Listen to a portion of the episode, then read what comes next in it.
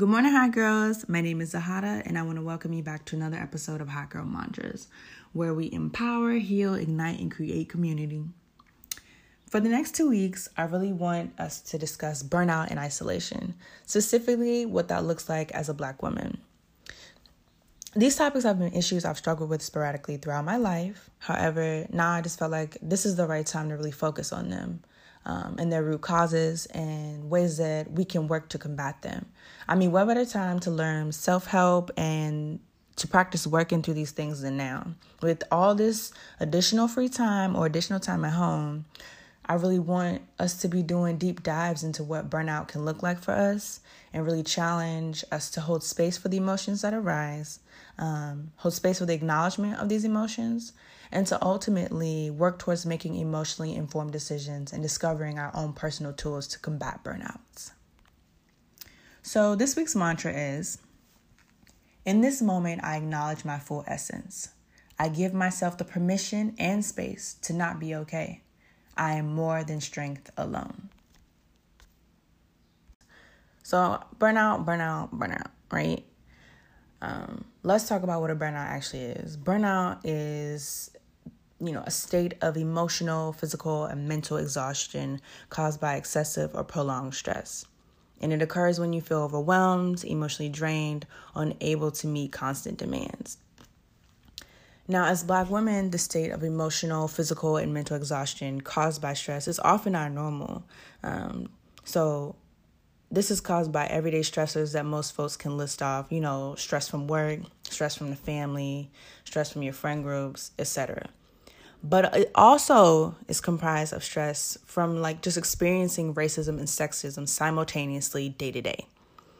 So this can present as the stress of needing to exude strength in times of weakness. The stress of needing to look quote unquote presentable to go to the emergency room because you fear you will get a lesser quality of treatment or your loved one will get a lesser quality of treatment or care if you don't the stress of taking care of an entire household on your salary alone, the stress of being the shoulder for everyone to cry on, and the person that everyone bears their soul to, um, and then having to, you know, fight your own battles alone. Um, the stress of being tasked with, you know, high priority tasks at work and then coming home and having to do the same shit for your house.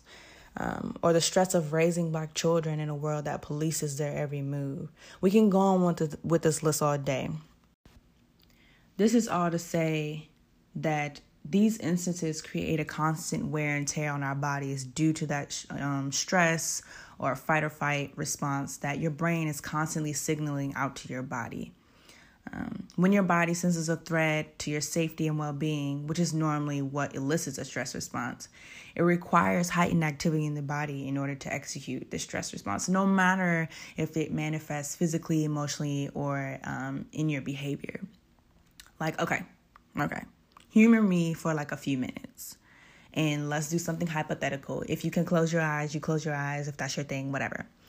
All right, so you're sitting on a park bench, minding your business, and bam, you know, you see three black folks running. So obviously, your common black sense is about to tell you to get your black ass out and run because clearly there's a threat to your safety behind these three black people booking it for dear life. Now, somehow you end up running that smooth mile in less than five minutes. And whole time, you haven't even put on your running shoes since the Obama administration, right? so in this moment, you out of there like Flojo. But later that night, your body is aching. You know what I'm saying? You ready to turn it in 8:30 max, and it's tough falling asleep with your box wine because that's how energy depleted you are. That's how tired your body is from that five minute sprint that you did to save your life or what your body thought it was doing to save your life. Um, you know, now imagine that happening to you every other day.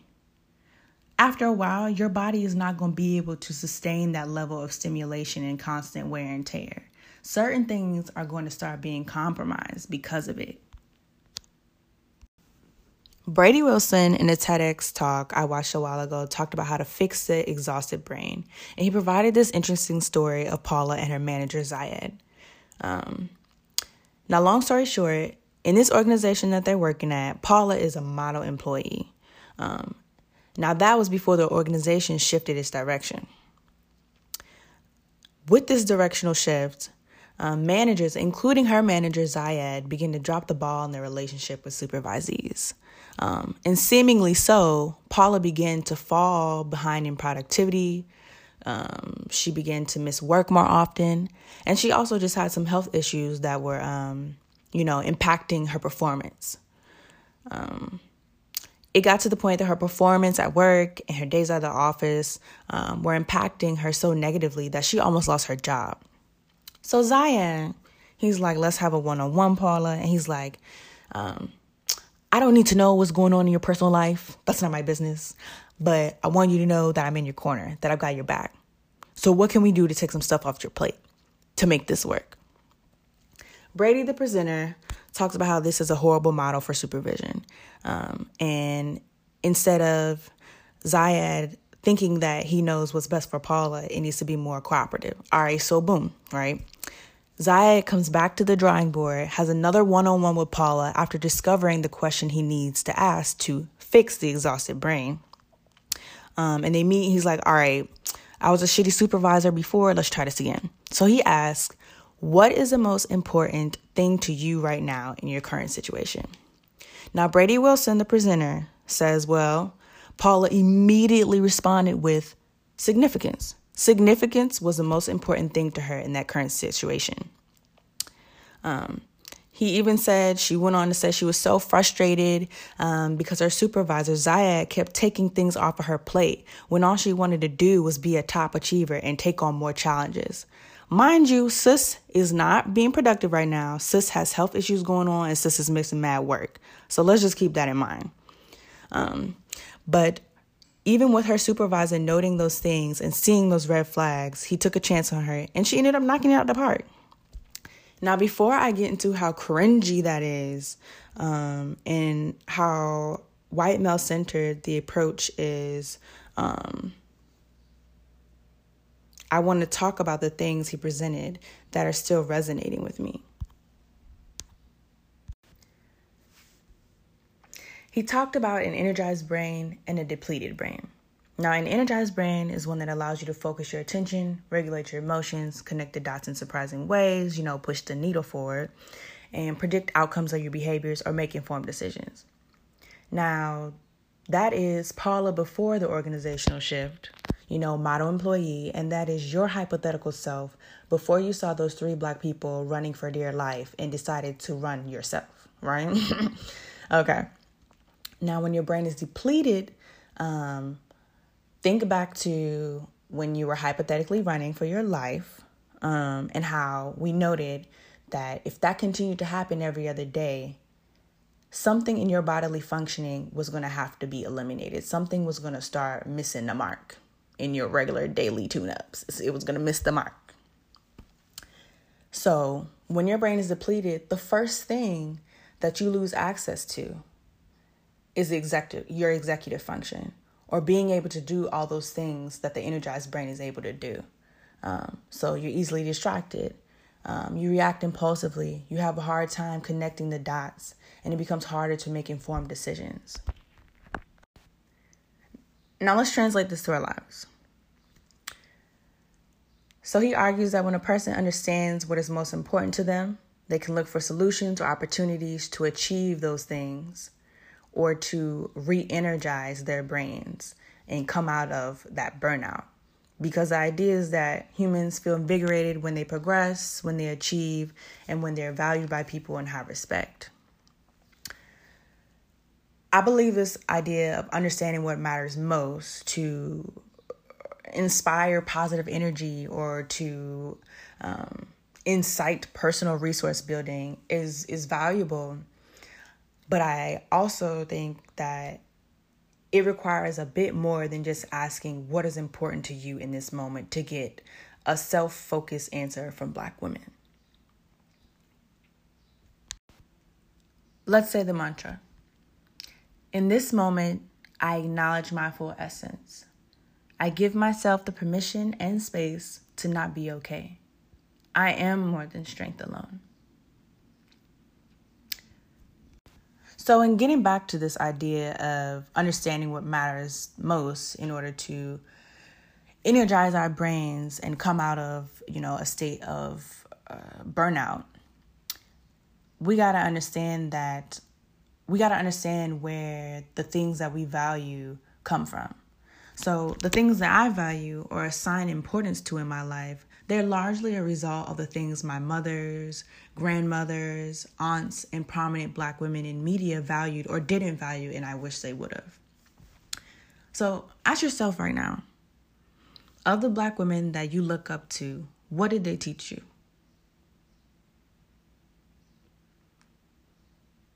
What qualities did you take from them?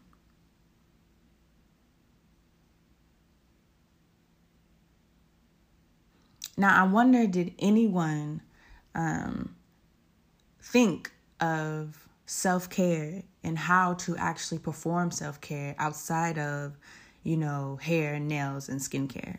Because I know when I asked myself these questions, self care did not come up. I, like most folks, look to the intentional and unintentional messages around what it means to be a successful black woman. These things were taught to me by my mothers, grandmothers, aunts, black female teachers, black women in the news or on television. I cherry pick the things that work for me specifically. So, as a black girl who was becoming a black woman, I was very sure of the things I would carry over with me into black womanhood. I was very sure that I was ready and was well equipped to go forth in the world and write, you know, my own chapter in the book of black womanhood. And I felt this way because I had so many wonderful, strong black women examples in my life.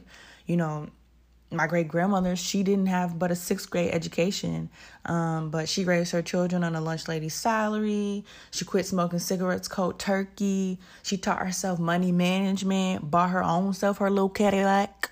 She came, you know, she she like overcame so much and taught us all how to be strong and to remain graceful. She had her palms cream, but she could also go outside and peel the scales of a fish with her bare hands. She was a tough cookie, you know. Um, and we revere that. We talk about that all the time when we when we you know speak about her and and we remember her life.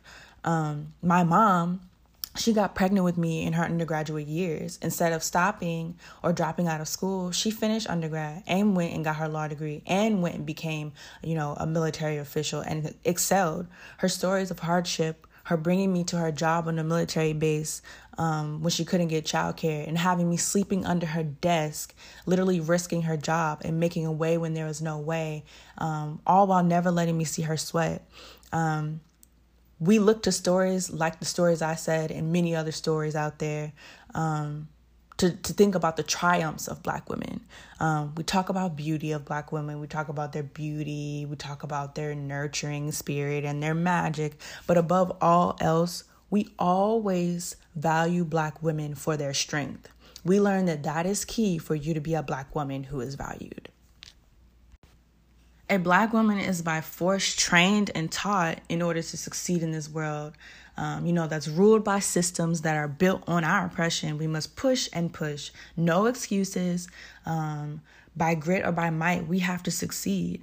And the world teaches black women, black folk, and non black folk that black women are warriors with these infinite levels of strength and some, you know, like some superhuman ability absorb and, you know, address all the problems of others and still handle their own own issues with style and grace we are literally like failing to live up to the myth of the super black woman because it's not sustainable it's not realistic. And when when you think about this you know the myth of the black superwoman you know someone who has infinite reserves of energy and strength they're you know great caretakers and they're consistently rising above struggle without even a grimace um, when you think of that um, or when I when, when I think about burnout and I was listening to this TED talk, I immediately began to think about all these, you know, characteristics of a black superwoman that we are constantly imposing upon ourselves as black women to like be able to exemplify. So like we feel like we have to be strong and exhibit strength at all times. We feel like we have to suppress our emotions. We feel like we have to resist vulnerability and dependence on others. We feel like we have to succeed despite having limited resources. We feel like we have to prioritize taking care of others instead of balancing that with self care. This value placed on black feminine strength, resilience, and nurturing is what we have been socialized to see as important to us. Black women aren't socialized to assign importance to things that do not involve what we can contribute to others. We're socialized to find our life energy, to replenish our energy, and to find pleasure in being strong caregivers. I ask you to say the mantra with me again. In this moment, I acknowledge my full presence, my full essence. I ask you to say the mantra with me again. In this moment, I acknowledge my full essence, I give myself the permission and space to not be okay. I am more than strength alone. So, when Brady Wilson said, just ask what is important to you at this time, I really do feel like this missed the mark for us. Paula, our good sis Paula, was struggling, missing work, sick.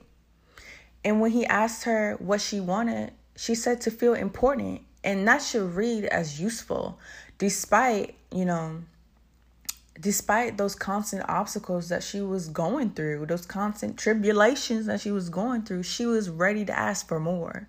So I interpret that as instead of prioritizing herself, her focus was on being seen as a high performer again. Because the positive feedback she gets from being a high performer um, or a model employee, or let's extend this, being a good friend being a great partner, being a great mother, all those things, that's where she has been able to pull her life energy from because that's all she knows. That's all she knows. Um, those are the only sources of life energy that she's aware of. She was never taught to, you know, find life energy within herself. She was never taught to find life energy by taking care of herself. Um, to me, Paula was me. Paula is me to me, Paula is my mother. She's my grandmother. She was and is so many black women out there that are literally throwing themselves into their work, their partners, their children, and other entities, despite everything inside falling to shit, because they need to feel valuable again. They need to feel a sense of achievement in order to keep pushing. And that should, it's just not sustainable. You will burn out time and time again if you keep looking outside of yourself to energize all in all, I enjoyed this TEDx talk um, because I knew where he was trying to go with it. But I really found myself wondering, like, what can I do as a black woman to revive my brain, my drive, and my passion? Um, because if we're going off of, you know, what Brady Wilson said, if we're going off of that, and you ask me what's important to me, I'm gonna tell you. being known as a great contributor to my, you know, my field of work, attaining more advanced degrees, making my family proud. You know, one that's really important to me right now is hurrying up and furnishing my apartment so my brothers can stay and stay with me whenever they come home from college. Like these type of things are the things that are you know at the forefront of my mind. Um, even like I'm trying to get a new car. I'm looking at cars that will allow all my brothers to be able to fit in because they're very tall. Like, I'm not thinking about myself only. You know, none of this is really about personal values. This is about me in relation to others. So instead, I decided, and I definitely want to offer up to this space. Um, I'm gonna ask what's important to me for sure because I do still find it, um, you know, enlightening to acknowledge the things that I've been, you know, I've assigned importance to. But I'm also going to ask, you know, what would energize me that doesn't involve others, my achievements, or my ability to produce? I think black women right now, because we are unlearning, you know, these negative habits of enforcing these um, characteristics of the black superwoman, we're unlearning those things we got to take those extra steps, ask those extra questions to ourselves in order to learn, you know, new positive habits. So we're we're starting at square one with it. um, so this week, I'm really asking you, you know, to find your value and your worth outside of your relationships with others. I'm gonna do the same thing Um, because um, this is, like I said, something I'm struggling with too. You know, ask yourself what energizes you that doesn't involve others, your achievements, or your ability to produce. Because it's only then that you'll be able to recover from a burnout. Um, without one exposing yourself to risky behaviors without you know exposing yourself to negative nancy's and you know i don't know weak willies you know um, people who just gonna bring you down or people who just gonna feed off of you know you you on a down day you don't want to ever invite people into your life when you're low especially when you know black women we don't normally be going out our way to depend on people to help uplift us. You know, we go out our way to uplift others, but we don't go out of our way to help, you know, ask for people to uplift us. So until um, I want to caution away from trying to reach out and connect with people because that's not something that we're used to doing. And I feel like when we focus on trying to make connections with people first, we forget about connecting with ourselves. You need to connect with yourself first and then you can go out and and and, and try to figure out what the type of people um you, you know what characteristics you need in people who are going to be in your network. Does I don't know if that makes sense or not. Like first you need to figure out what it is that energizes you and you alone without everybody else involved. Once you got that down, then you can start working on one, feeling comfortable asking people for help, one, feeling comfortable calling people when you're breaking down and, and looking to them for support. And then you can also not only feel comfortable, you but you can also begin to write down the things that you're looking for in those people. But first, you got to start with self. So I want us to end, of course, saying the mantra um, you know, take a few breaths.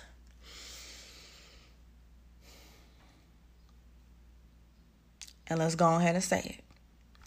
In this moment, I acknowledge my full essence. I give myself the permission and space to not be okay. I am more than strength alone. And please, please, please, please remember you are loved. You are connected, you are important, and this week is about to be yours. All right, I'll talk to y'all soon.